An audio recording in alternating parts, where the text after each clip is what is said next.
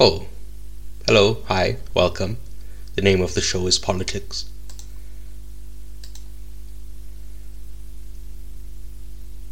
Although I call it Politics, and the title of this episode is Killers of the Flower Moon. My name is Presh, and uh, I mistakenly keep calling it Flowers of the Killer Moon. Like, uh, you know, our moon isn't the only moon, right? Like Mars has two moons, Jupiter has like 60 something, and so on, right? So, one of those moons is a serial killer. And I'm imagining this moon as a, a woman moon, right? Then there's a guy moon that thinks that the killer moon is cute, right? And the guy moon buys flowers to give to her, like, you know, when he asks her out on a date, right? That's the plot. That's the the plot I'm imagining for Flowers of the Killer Moon. But that's not the movie we're talking about today. And uh, also, I should mention the reason you're not hearing my co host's voice is that he's unavailable to record, and frankly, it's my fault. He was only available on Monday, and uh, I was asleep when we were supposed to record, so that's on me. And uh, although this is technically a Halloween episode, I'm sick and fucking tired of Spooktober, right? I'm instituting a ban on covering horror movies indefinitely. That being said, even though it's not a horror movie, Killers of the Flower Moon is kind of scarier than all the other movies we've covered in Spooktober, so, you know, maybe this works out. Right, so, some cleanup from last week. I want to apologize for an extremely, extremely unprofessional episode last week, right? The sound quality was awful and I couldn't fix it in the edit. There was like a a full two minute portion that was just static and I couldn't salvage it at all, right? And within the episode itself, I was just throwing a tantrum because I didn't want to do the Nun 2, which, you know, again, that's why I'm banning horror movies. And worst of all, I didn't make my co host ask me a question and then I reply, hey, that's none your business, you know, because we covered the nun. Anyway, the news of the week, right? So, as the genocide of Palestinians continues in Gaza, there have been no significant changes to the situation. The IDF continues to carpet bomb innocent people as the world watches on. But a particularly horrific story I saw this week was that the IDF murdered the wife, son, daughter, and grandson of an Al Jazeera journalist named Wael El Dahdouh, which I apologize if I pronounce that incorrectly. I've only seen it written down, so uh, yeah. Anyway, he's been an extremely vocal critic of Israel, right? And his family had been in the Nuseirat refugee camp, which was in an area designated as a safe zone. So, yeah, we mentioned this last week. Israel was bombing places that they told civilians to go, you know, that won't be bombed, and then they bombed that place. So, yeah. I don't even know how it's possible to be this evil. You know, it's times like this I wish religion was real and the people responsible go to fucking hell. But, uh, Anyway, let's just move on. Um, a few weeks ago, we covered a story from The New Yorker that painted Hasan Minhaj in a very poor light, right? So last week, he released a video on his YouTube channel that explained his side of the story. Basically, everything alleged in the article is true, but it was presented without the appropriate context. And a truth devoid of context is indistinguishable from a lie, right? It's to the extent I honestly believe that he should sue them for defamation. Right? He didn't say this, but I've seen it alleged online that the article is possibly why he was passed over as a candidate to take over from Trevor Noah as the host of The Daily Show. So, yeah, that article was essentially a hit piece, right? I want to put my hands up and apologize for spreading that article, you know, on the podcast. I've said this before, but we shouldn't be covering stories about the personal lives of celebrities on the show, right? Anyway, now, this next story is about the personal life of a celebrity. In this case, Martin Scorsese, right? He's on Letterboxd, which uh, it's kind of uh, it's promotion for the movie that we're covering today. So it's not necessarily a news segment included in the news, but uh, I should have maybe put this with the movie, whatever the case is, right? If you don't know, Letterboxd is a website where you can catalog and rate the movies that you've seen, right? I don't use this. I use a website called Trakt.tv because it also has TV shows, right? But anyway, he released uh, a list of films that are companion pieces to. I don't know if it's companion pieces to this movie in particular or just his his career in general, right? But have you ever just felt completely out of your depth? Like, you don't know what the fuck is going on, right? I'd like to think I've seen a lot of movies, right? But uh, he made his list of 63 movies. I'd only ever seen two of them, right? The Day of the Jackal and On the Waterfront. And I'd heard of like maybe four or five others. So, roughly 55 supposedly classic movies that I'd never even heard of. So, yeah, very humbling experience to realize you don't know fucking anything. Ah, anyway, the next story. So this weekend, South Africa won the Rugby World Cup. So, you know, congratulations to the team. Um, I understood what was going on because I used to play rugby in high school, but unfortunately, I don't really watch rugby, so I don't know a lot of the players or how good they are, right? But, uh, you know, I never played football in school, but that's all I watch. And I played rugby in school, and I don't watch rugby at all. It's uh, it's just I'm much more dexterous with my hands, right? So, uh, you know, I'm just better at catching instead of kicking the ball. But uh, whatever, let's just congratulations to them again, and uh, let's move on to our final story, which you know, I've been trying to make the final story uh, a comedic piece, right? And uh, so, Mike Pence has suspended his campaign for president, or, you know, American president, right? Actually, uh, it's his campaign for the Republican nomination for president, right? And if you don't know who Mike Pence is, he was a member of the House of Representatives he was the governor of Indiana, and he was Donald Trump's vice president, right? So theoretically, he has the CV that, you know, that uh, that would qualify him to become president, right? But if you recall, a few months ago when he announced that he was running, I gave Mike Pence some free advice, which was drop out and drop out as soon as possible, right? The reason for this being, if you recall, Donald Trump claimed that the 2020 election was stolen, right? And the event where they count the votes, that's presided over by the current vice president. So Trump told Pence to overturn the results in certain states, and when he didn't do it, Trump denounced him and the MAGA crowd view him as a traitor. So, yeah, this this this presidential bid was dead in the water before it even began. Uh, so yeah, whichever consultants convinced him to run are fucking robbing him, right?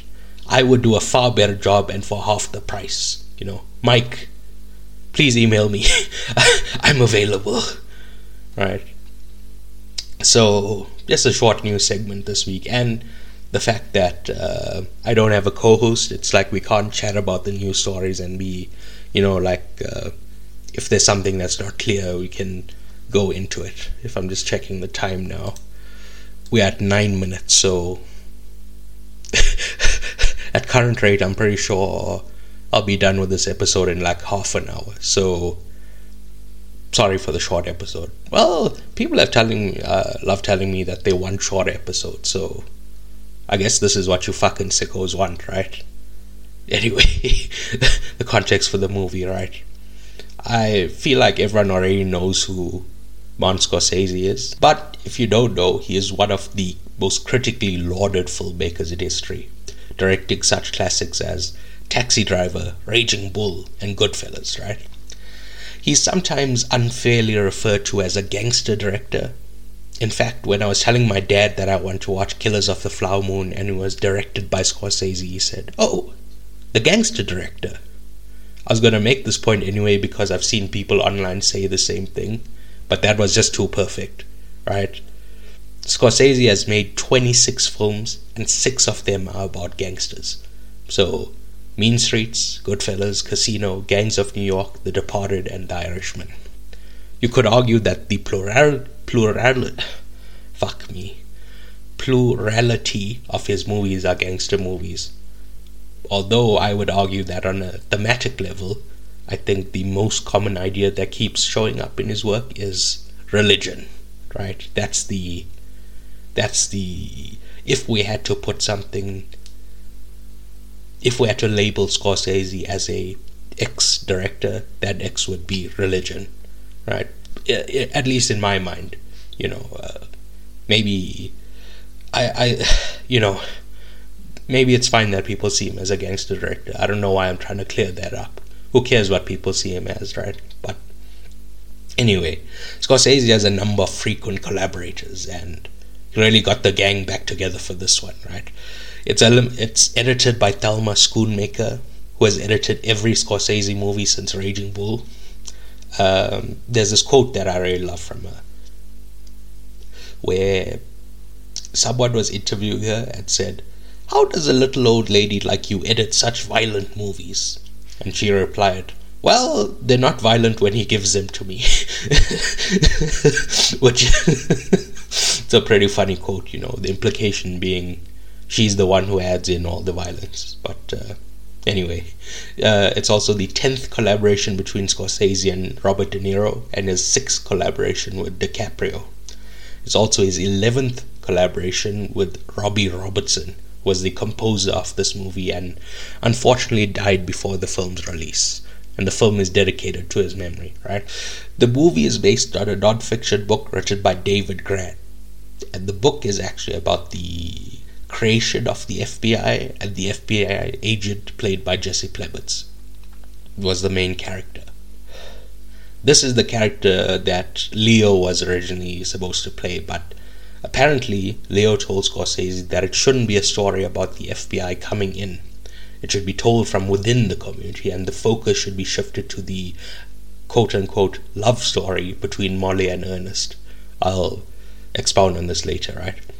So the movie is vastly different from the book, although I've never read the book, so who the fuck knows, you know?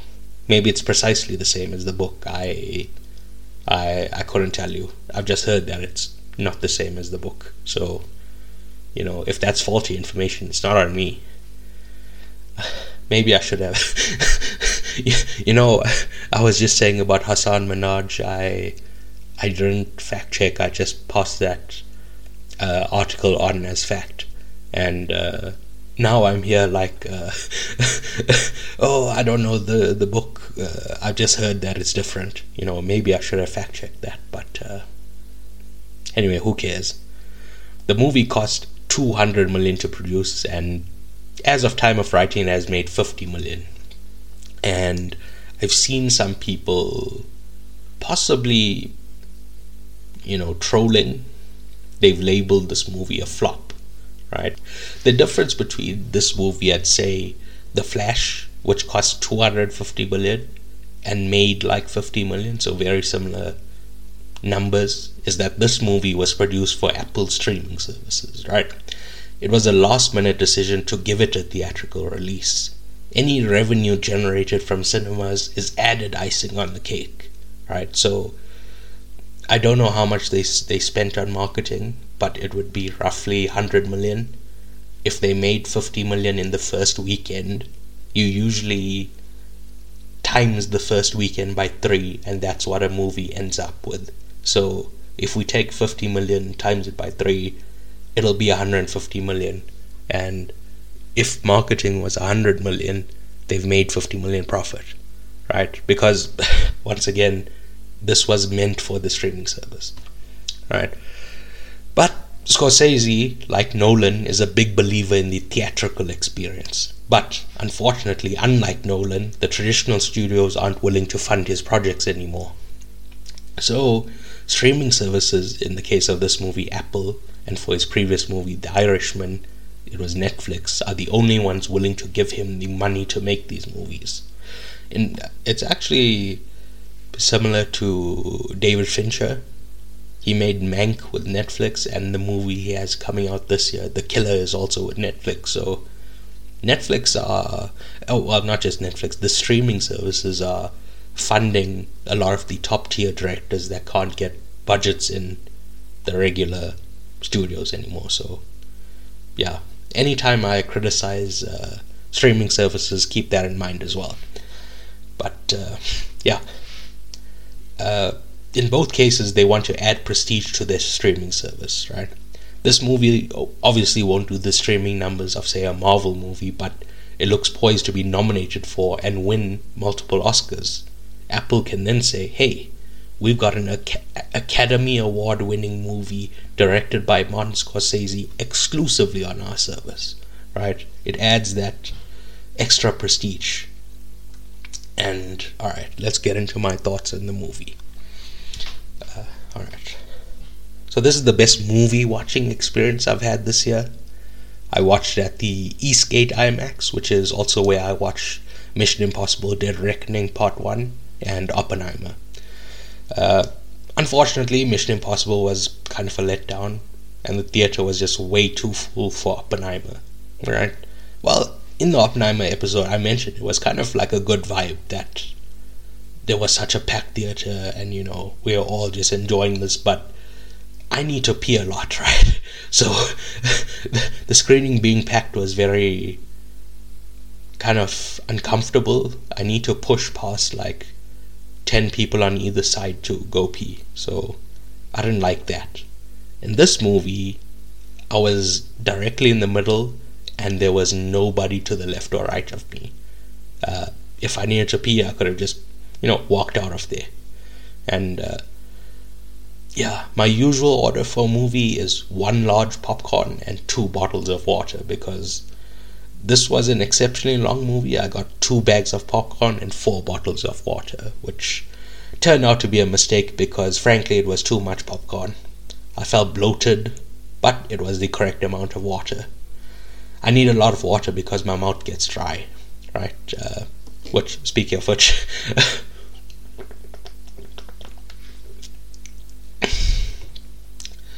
um, surprisingly, I only went to the bathroom one time. And when I got to the toilets, it was a false alarm because no pee came out. So I didn't pee once during this movie. You know, makes you think. Anyway, the runtime has become a source of controversy, with some theaters in Europe inserting an intermission into the movie.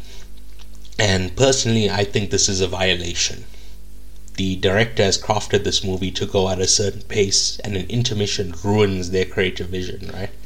If you need to go pee and you miss a minute or two, then that's life, right? That's not the filmmaker's problem. I sometimes pee four times during a movie. I would be one of the biggest beneficiaries of an intermission, and I'm still against it on, you know, artistic grounds, right? As for my thoughts on the runtime, I had a big problem with the movie being 3 hours and 40 minutes. It was far too short, right? Which I felt like the movie moved incredibly quickly. It started at a quarter past 3, and the first time I checked my watch was a quarter past 6, so three hours of being totally engrossed, except obviously for the false alarm P incident, you know. But anyway, I've also heard people claim that this movie is indulgent, right? They say you can chop out 20 to 30 minutes and it would be a far better movie. I disagree. Firstly, I think that every bit of the runtime is necessary. The only thing I so I thought about it quite a lot about like what could we cut out that doesn't add to the story or you know and the only thing that came to mind is the subplot of King's neighbor. His name is Henry who was Molly's first husband. You could kind of cut his story out and it wouldn't kind of change the story. But even that tells us more about King right? The other Osage that he kills you could argue he wasn't that close to them, you know. But that's why he has no qualms about murdering and profiting off them. This guy, his neighbor, was an alleged friend for many years, and he never thought about killing him. He never thought twice about killing him as well, which again shows how truly cold he is. And uh, yeah, I think this movie is a good illustration of why I don't like to watch trailers. Based on that one trailer that ends with all the people creepily looking at the camera while DiCaprio's voiceover says, Can you find the wolf in this picture? made me think that this would be a mystery. I also heard that was that this movie was about the creation of the FBI. So I thought the FBI would unravel the mystery and catch the serial killer. And then my theory was at the end of the movie, it would be revealed that it's a, a criminal conspiracy and everyone in that final shot of the trailer was in on it. But the first time you see Robert De Niro, he's so clearly sinister and, you know, has to be involved in the killing somehow. And then when he tells DiCaprio to marry Molly explicitly for the mineral rights, and he calls it, he calls it a good investment, right? That's when I realized, all right, this isn't a mystery. It's a study about greed and what it makes people do. Uh, you know, to back this point up, uh, a few points in the movie, DiCaprio literally shouts out, "I love money," which, if you think this movie is not about greed, you know, I, would suggest uh, looking at those things, right? Um, the opening scene where we see the Osage discover oil and dance in the oil looked fun, but it also looked extremely dirty. It honestly looked like they were being sprayed by wet shit, right? Like fucking diarrhea exploding from the ground. That's it had that, you know, shit look to it, right? But anyway, I found this intro about the Osage being the wealthiest people per capita in the world extremely informative. I've never even heard about this before. Right? Also, the music in the scene was excellent. Maybe it's a weird comparison, but it reminded me a lot of the opening theme song from the first season of The Wire. Then we see Henry, who again is Molly's first husband, constantly fucked up on alcohol and is suicidal. You know, uh, there's a scene where he says to uh, Hale, either give me moonshine or give me a gun because uh, I'm ashamed. I'm ashamed of being an Osage Indian. And I think his wife is cheating on him. Uh, so yeah, this this guy has a lot of, you know, issues, right? Uh, but anyway, this is the stereotypical stereotypical picture I have of a Native American, Henry, right? which again I think adds to why he's important, right? A survey conducted from 2006 to 2010 showed that Native Americans are four times as likely to die from alcohol related deaths than the general US population. So I don't know what the cause of this is, but it's extremely upsetting, you know. If you or someone you know are abusing alcohol to deal with emotional problems, then please seek help, right? There's no shame in asking for help. Um, the opening sequence of all the uninvestigated Osage murders was extremely well done. It's presented as like a, a black and white old timey news sequence, but it's also cut in with these color pictures of the dead bodies, which I thought was a very like powerful sequence. Uh, we also find out that the Osage, well, we never told why, but they're all declared incompetent and have to ask permission to spend their money from white people, which is unbelievably infant, infantilizing. You know, uh, these people are adults. Uh, I assume that this is just because of racism, but again, they never tell us, they don't explain this, so yeah. And then we have the first meeting of Molly and Leo right? I've heard people constantly refer to this as a love story, but I don't feel like this was love at all, right? DiCaprio was plotting to murder her family, poison her, and steal her, her wealth this whole time. Maybe he feels affection for her, but that's not love, right? You wouldn't do what happens in this movie to someone you love. but let's work under the assumption that this is supposed to be a love story. Even then, I don't really, like feel that chemistry between them at all, right? He isn't particularly charming or funny. To me, he just seems like an arrogant idiot. And you could say, well, even though he's not that charming, he still has the, you know, Hollywood good looks of Leonardo DiCaprio, which. And I might upset a few people here, but maybe it's just me. I don't find DiCaprio to be that good looking, you know. And there's guys out there that are so homophobic that they can't even admit a man is attractive in case, like, someone else calls them gay. But that's not me. I can and do acknowledge when there's an attractive man, but DiCaprio just doesn't do it for me.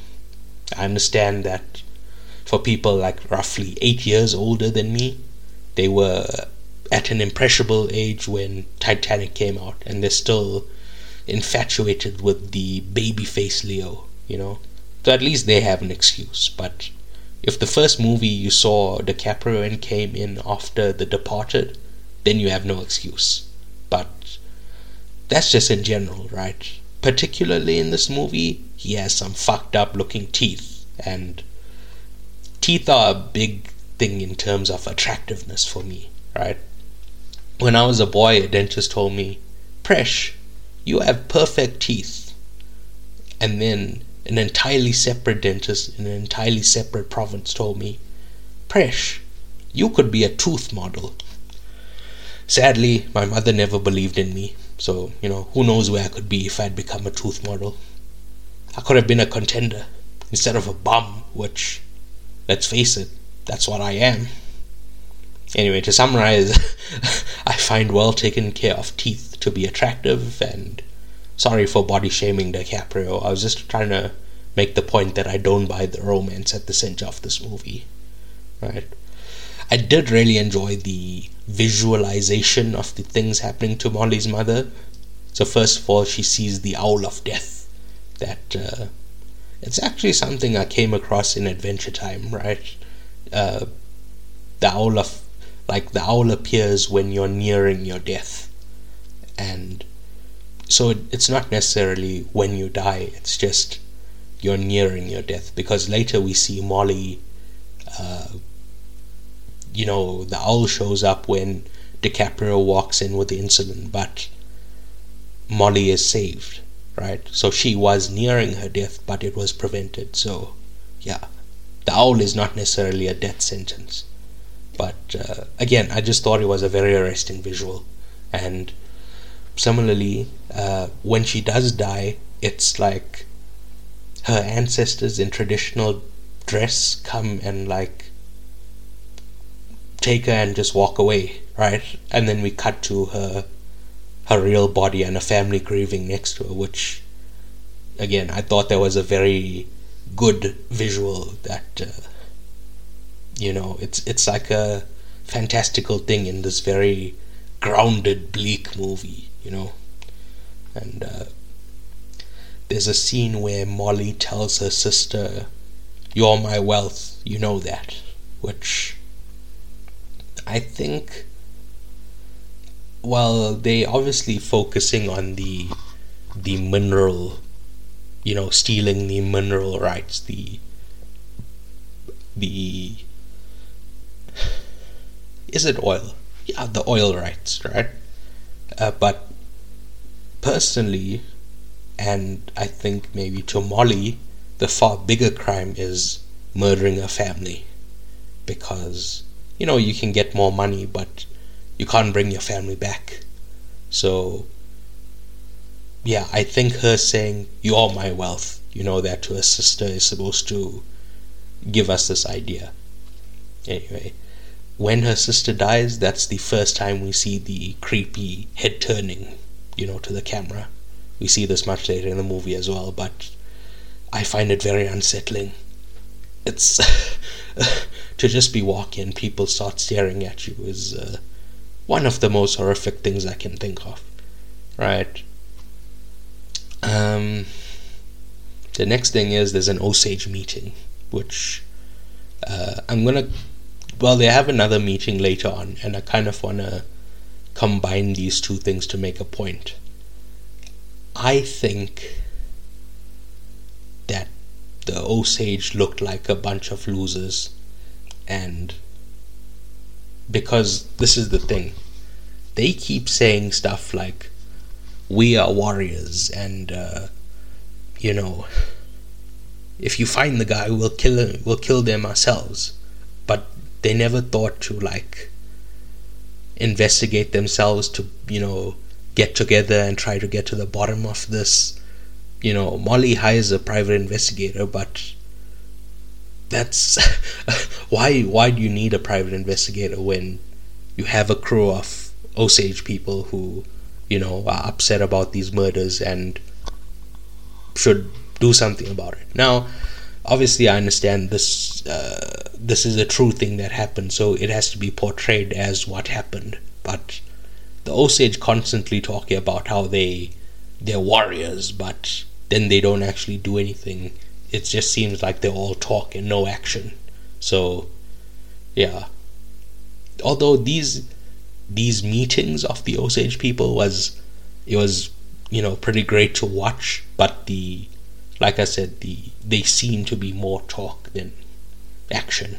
That's the the idea that i got right?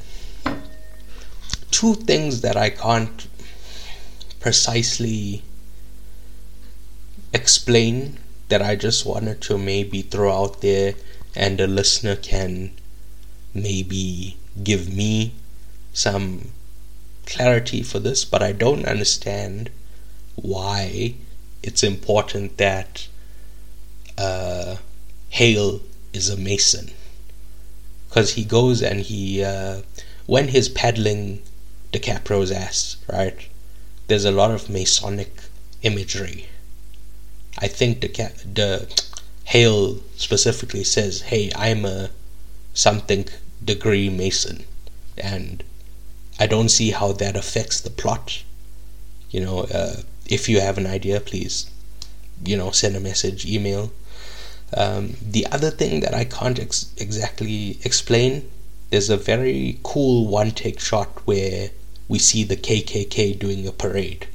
And I think, well, kind of one of the the themes of this movie is white supremacy so the fact that the KKK can walk around in broad daylight, you know, and they're not seen as like massive pieces of shit goes to, you know, it adds to that idea of white supremacy in this era, but it it doesn't really add.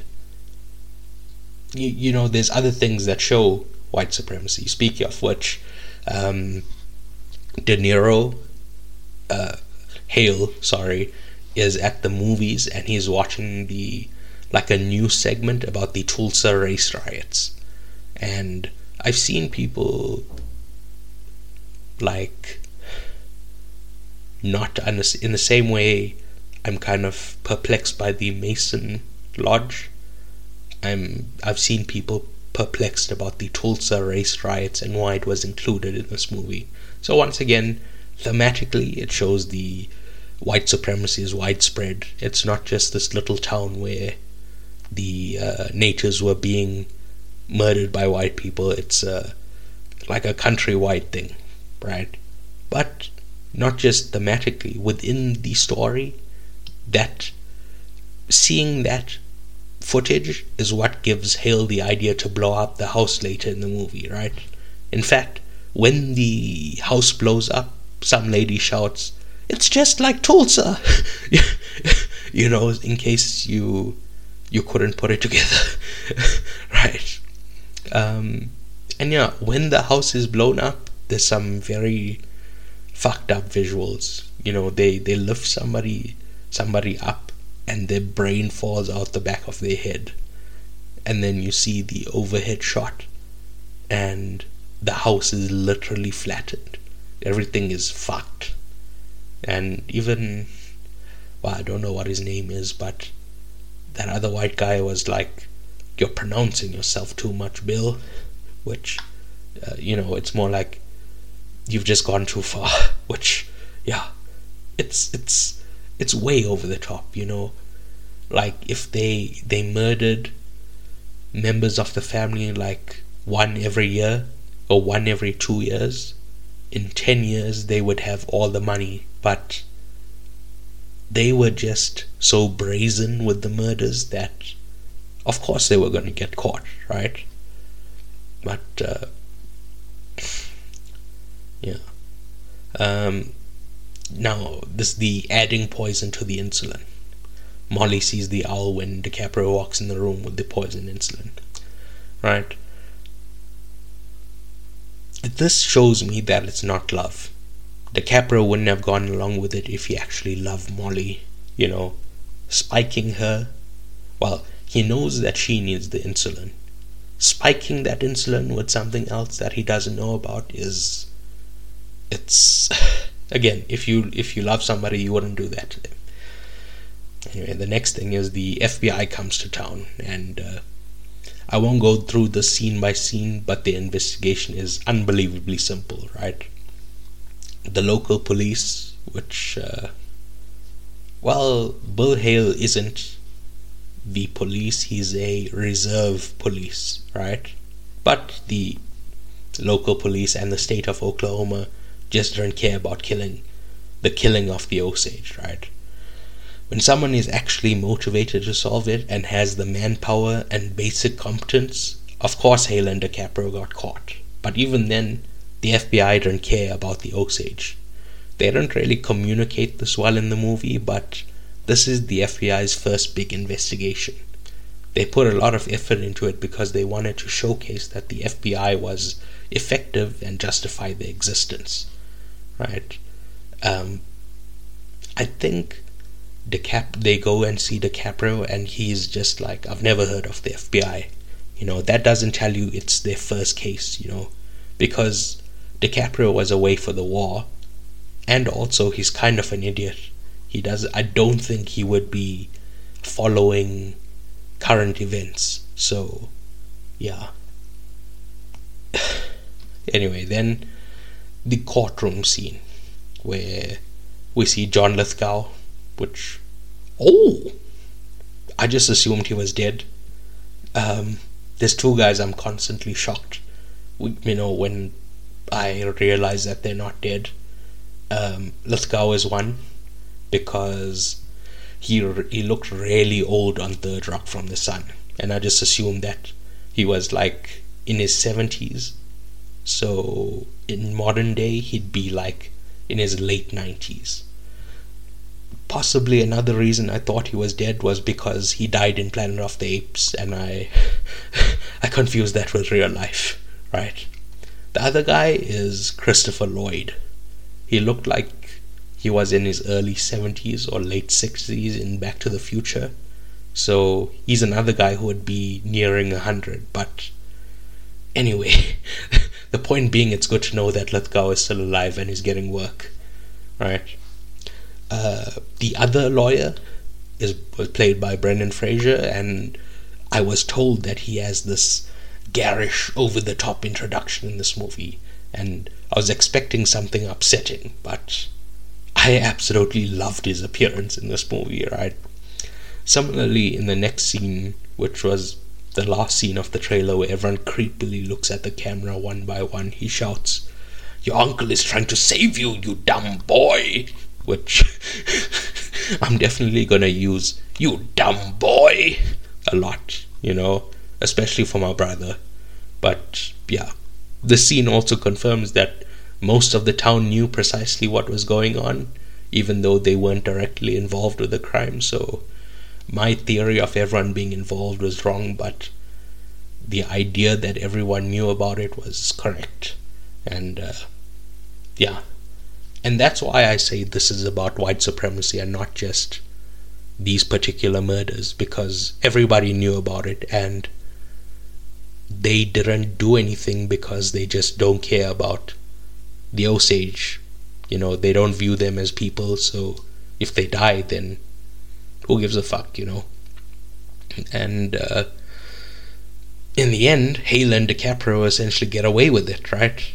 They go to prison for a short period and then they're released. Uh, Hale, I think they say he lives until 87 and he dies in a nursing home, which uh, that's too good for him, right? He was right. People just forget about it and things just move on. It's an extremely bleak ending, right? The villains won. It's uh, you know, it's an indictment of human nature if this is human nature. That people just, when something horrific happens, everyone just moves on. And, uh, yeah, that's what's scary about this. You know, I was saying this is the scariest movie we've covered, yeah, in, in Spooktober. So, yeah. Um, the second to last scene, I didn't understand. I've tried to make sense of it, but, uh, I've had to read online for for other people's interpretations, right? Where it cuts to like a 1950s style radio show dramatizing the story we just watched and apparently this is a commentary on true true crime podcasts and TV shows that focuses on killers. So first of all, they pay too much attention to the crime itself and completely ignored the victims and the family of the victims. And secondly, when the story is presented to the masses, it is sanitized and rewritten by those in power. Scorsese is saying that this movie is the opposite of this because it pays attention to Molly and doesn't sanitize any of the violence at all.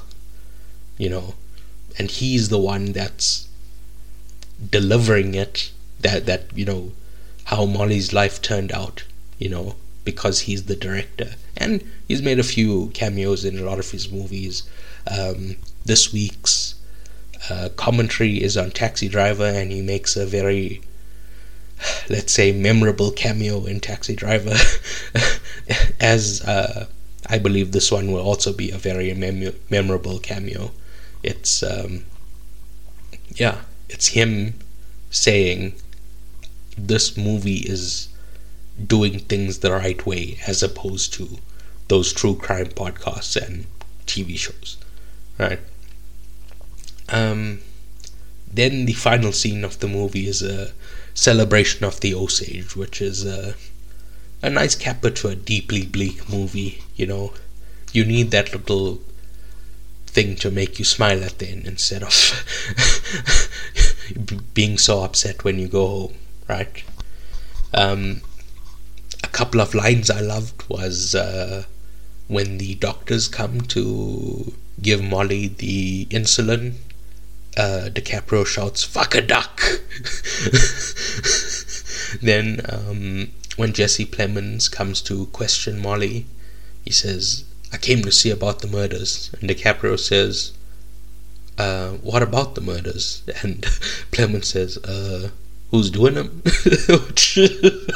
Another scene that gave me a big laugh. Um, um, one of the hired hands that uh, you know Hale made use of said, "So my dead wife has two kids, and they have my name. If I adopted them proper, and these kids were to die, would I inherit their estates?" And the lawyer responds, you do realize that this indicates to me that you're planning on adopting and killing these children. and he replies, No, not if it's illegal and I won't get the money. Then I won't do it. uh, I think that was my biggest uh, laugh in the movie, right?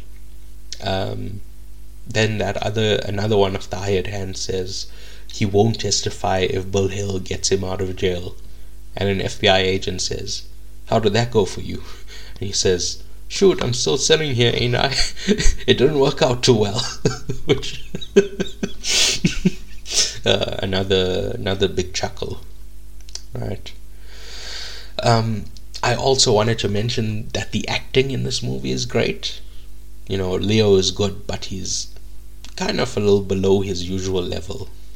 Lily Gladstone, who's Molly, has uh, a very stoic face, but she communicates so much and so much emotion through her eyes, right? She's very good at eye acting, if that makes sense.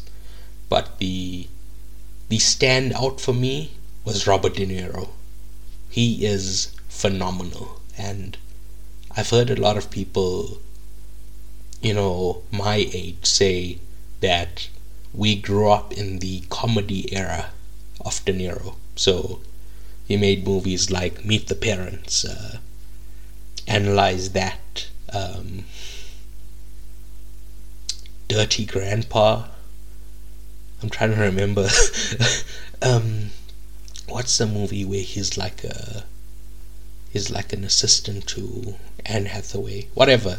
The point being, when he was you know pre 2000s, he was in serious movies. He was in The Godfather.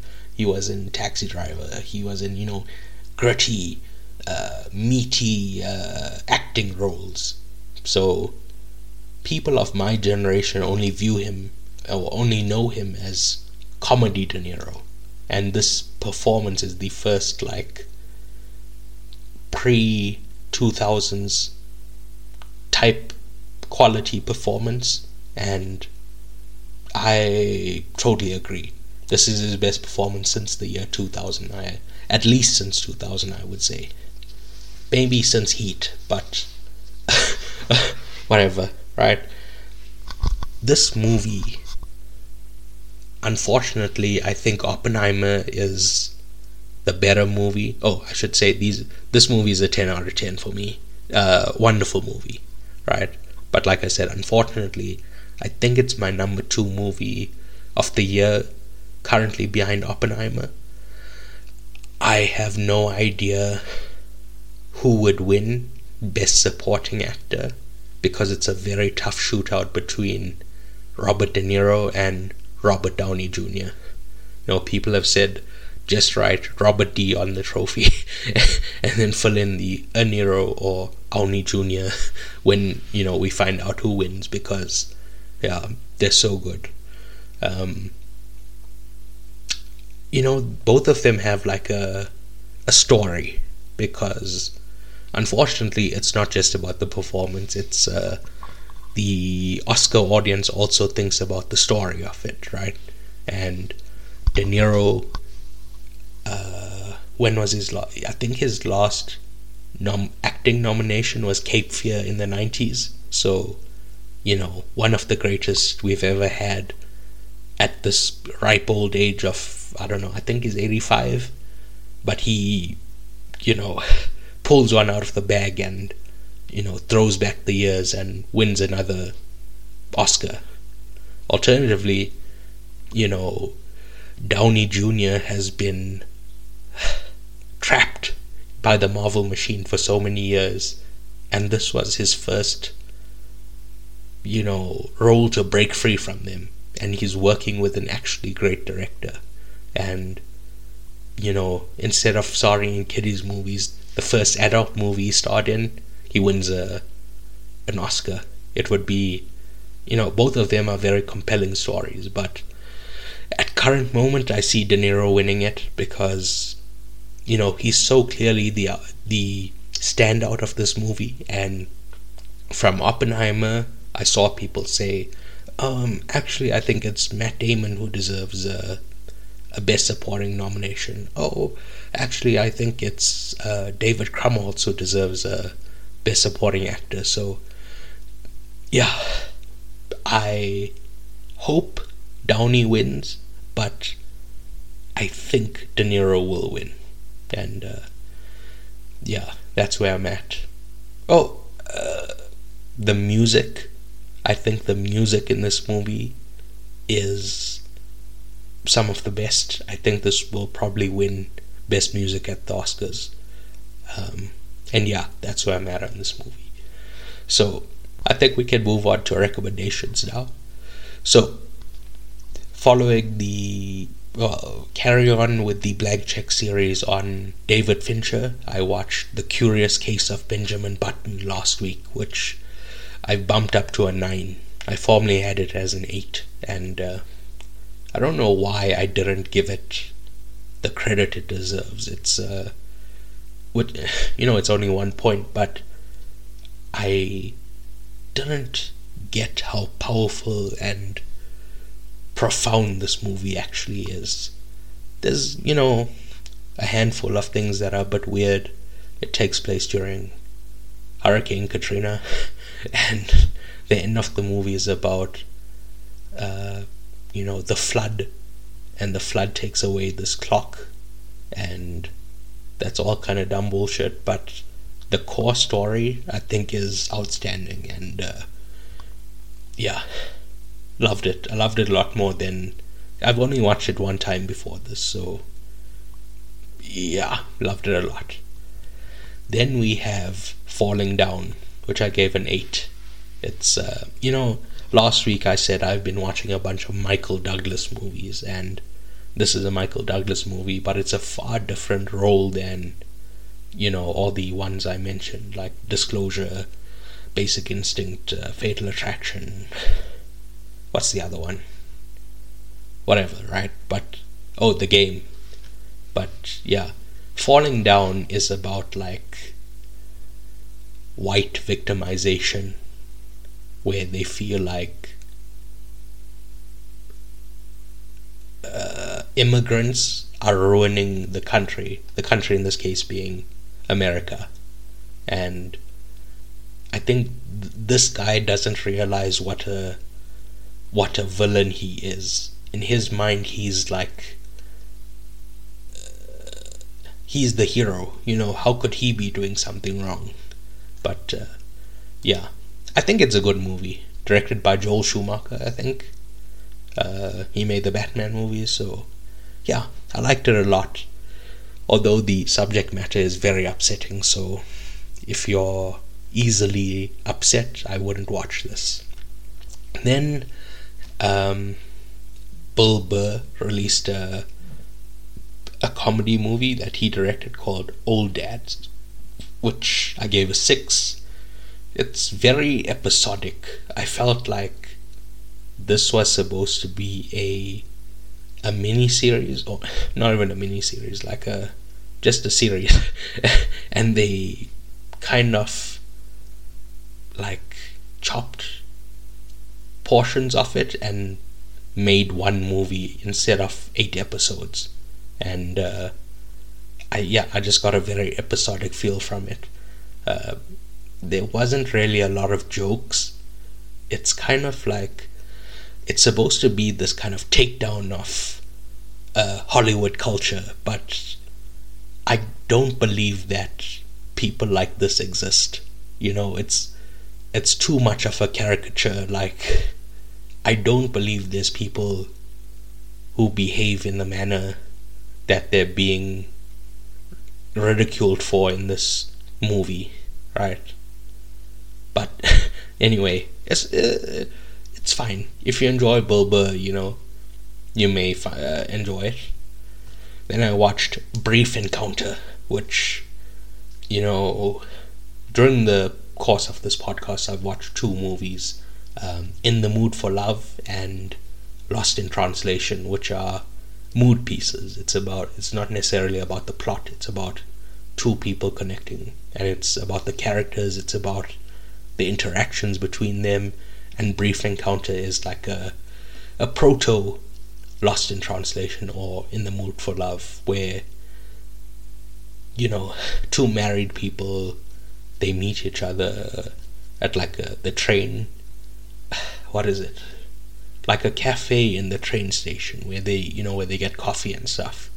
And they you know there's like a love story that goes on and uh, directed by David Lean who made uh, Lawrence of Arabia and The Bridge of Kwai you know he's known for like epic storytelling and this is just such a a low key uh like it's not a flashy movie. It's just tight dialogue with very well shot things. You know, it's not what I would expect from a David Lean movie, but I was very pleasantly surprised. I gave it a 10. Then uh, the next movie in the David Fincher miniseries, The Social Network, which I think I've bad mouthed The Social Network quite a bit on this podcast, right? It uh, when I when I watched Steve Jobs, I said I like Steve Jobs a lot more than The Social Network because I believed Danny Boyle's directing style complemented Aaron Sorkin's script a lot more than Fincher's. Um, what else did I say? Uh, yeah, I've just said a lot of like negative things about it. Uh, one of my friends, he has The Social Network as the best movie of the 2010s, and uh, I don't have it that high, but I do have it as a 10, right? It's kind of like a, an undeniable movie, you know. I watched this movie trying to be like, all right, I don't, I kind of have an agenda against this movie, and I watched it, and it's like, oh, this is a perfect fucking movie. Well, it's kind of dated in some parts. Obviously, it was made 13 years ago, but, well, it came out 13 years ago, so it's probably made 14 years ago, but yeah. Too much has changed that it couldn't predict. But if I look at it in the context of 2010, perfect movie. Maybe potentially the best of the decade, but not on my list. Um, anyway, moving on, we have The Room, which, uh, if you're unaware, it's a like a, a meme movie. It's like uh, it's self-funded by this guy who potentially has gangster ties, and it's a very very bad movie. It's called one of the worst movies ever made and uh, yeah, people are mostly right. Um, the, the people who do watch this watch it, like I said, as a meme, as a joke. Um, they take the overacting and low production values as a, you know, a thing to laugh at instead of docking it points. You know, so I understand that it has a cult following and there's a lot of people who love this movie, but and I also enjoyed it.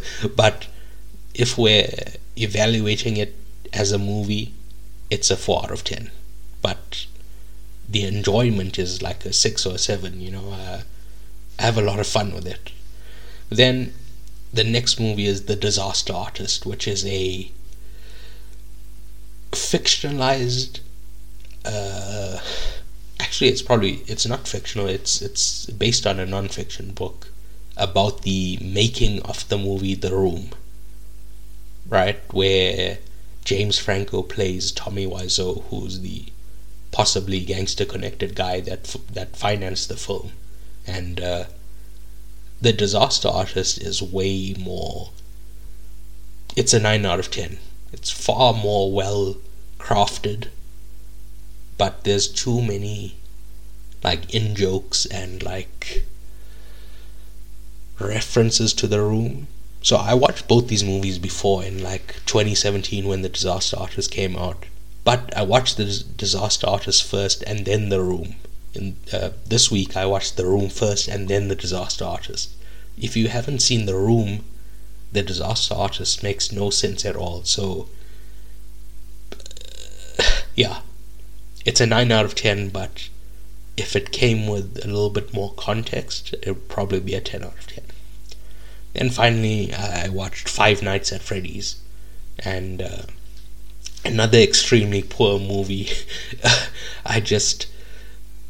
The production is awful. The acting is awful. The story, awful. The dialogue, awful. Effects, awful. And constantly like uh, in shadows, so you can't really see the effect that they're trying to do, or you know, the thing that they're trying to visualize. But I kind of had fun with it, which, which uh, you know, you can use that to tell me I have bad taste in movies, but we all had a bit of fun with it, didn't we? Anyway, I gave it a five. So, thank you for listening. Please remember to rate, review, subscribe, give a like, etc. Um, importantly, it needs to be a five star review. Um, if you give me like a, a three star review, I will invite myself to your house and then eat all your food. You'll just come to your fridge and be like, "Oh, where's all the stuff I bought?" And you'll see me with like a a comically large stomach walking out the the front door. So, yeah, you you wouldn't want that to happen to you, would you? Anyway, please subscribe on Patreon to listen to our movie commentaries. You can find all our links at paicip.com. That's P A I C I P.com. Please tell a friend, tell that friend to tell a friend, and uh, tell a family member. And uh, yeah. Au revoir.